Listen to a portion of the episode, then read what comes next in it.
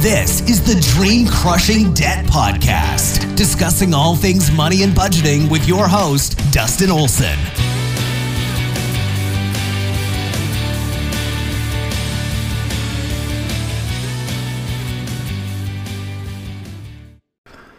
Good morning, everybody. Welcome back to the Dream Crushing Debt Podcast.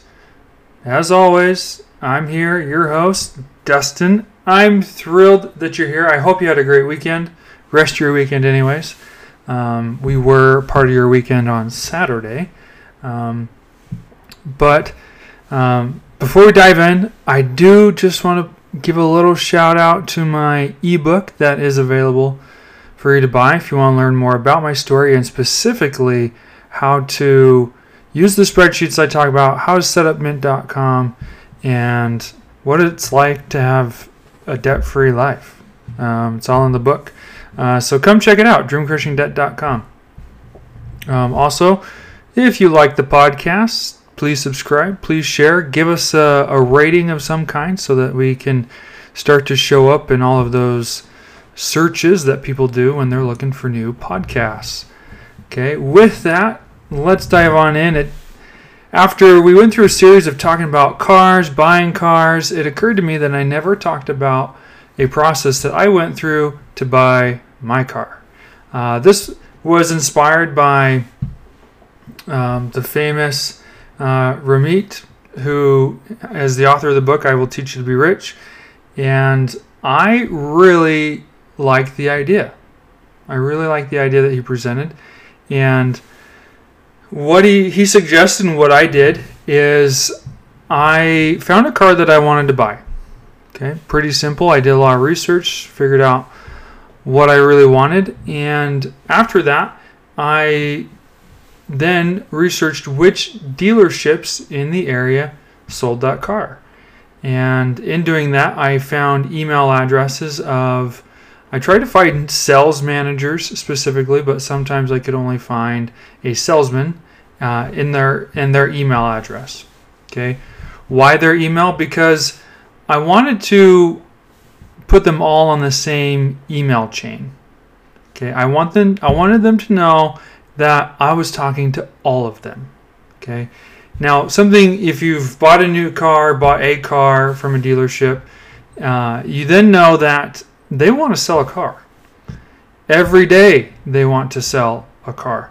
And some will go to much greater lengths to sell that car than some others might be willing to. And so a little friendly competition might be in your favor because someone is going to want to sell that car.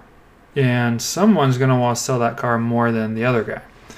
Okay, so I found an email chain. I wanted everyone to know hey, I'm talking to you all.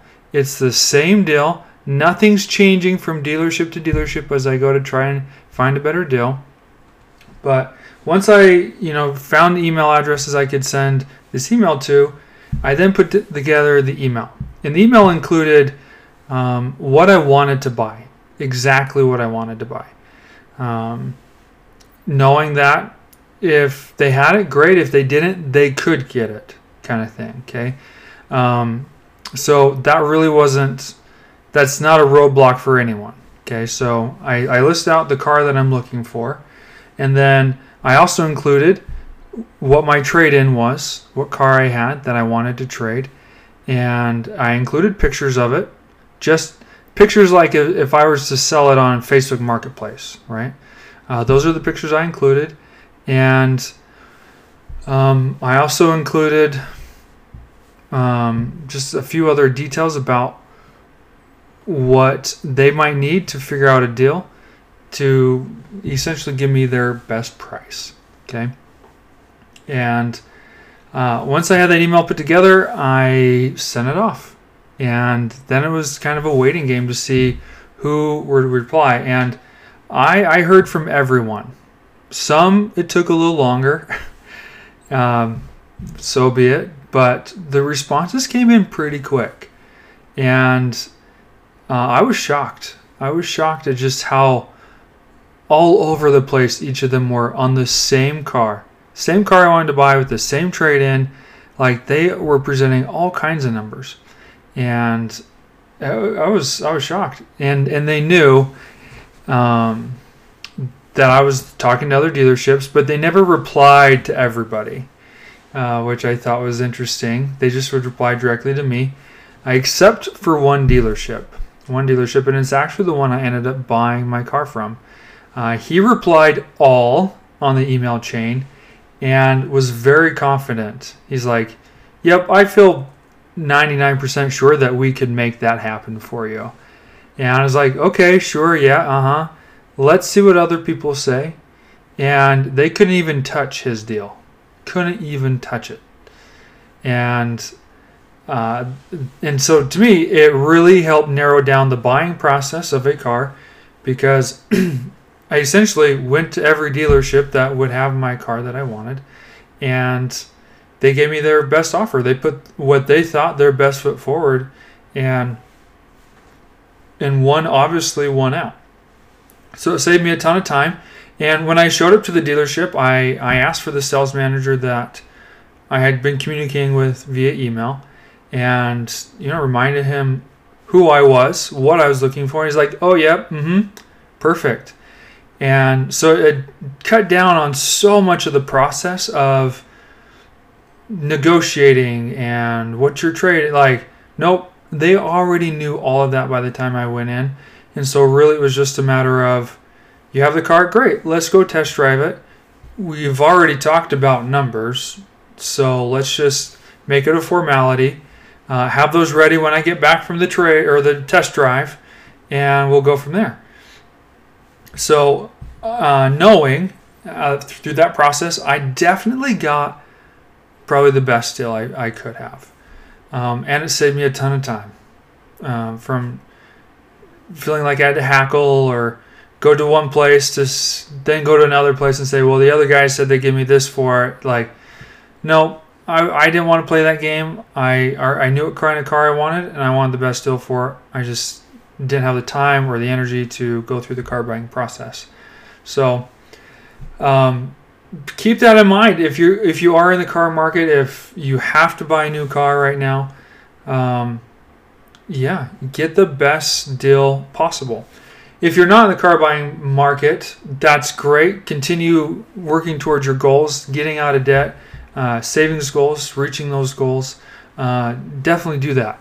And keep in mind that with your current car, if you still have a, a loan payment on it, go check with other banks, see if you can't refinance that to lower the interest rate. Sometimes it's not um, lower than what you currently have. I mean, if you have 0% interest, I mean, you can't go any lower than that. But um, if you are looking to save some money on the car that you have, the current car, and there's nothing wrong with your current car, um, yeah, see if you can't negotiate a lower interest payment through like a refinancing to help save you some extra money month to month that you can then put towards your loans. I did that while I was getting out of debt. I had not only did I sell my car to get a different car with a lower car payment, um, but uh, like a year later, I got an offer to refinance it, which lowered my interest rate, which then saved me a chunk of change um, on the monthly payment that I then put towards um, my debt. So, uh, a lot of ways we can work this out. A lot of ways we can save money on a car payment, uh, that consistent monthly payment. So, I hope this helps. It definitely helped me save some money, and it definitely helps us in the long run. So, uh, get out there, go buy a new car, refinance your car, whatever. Um, but it doesn't have to be stressful. You don't have to stress whether or not you got a good deal. Um, you just have to be smart about it, and and you'll come out on top. So, good luck, you guys, and have a great Monday. Have a great start to your week.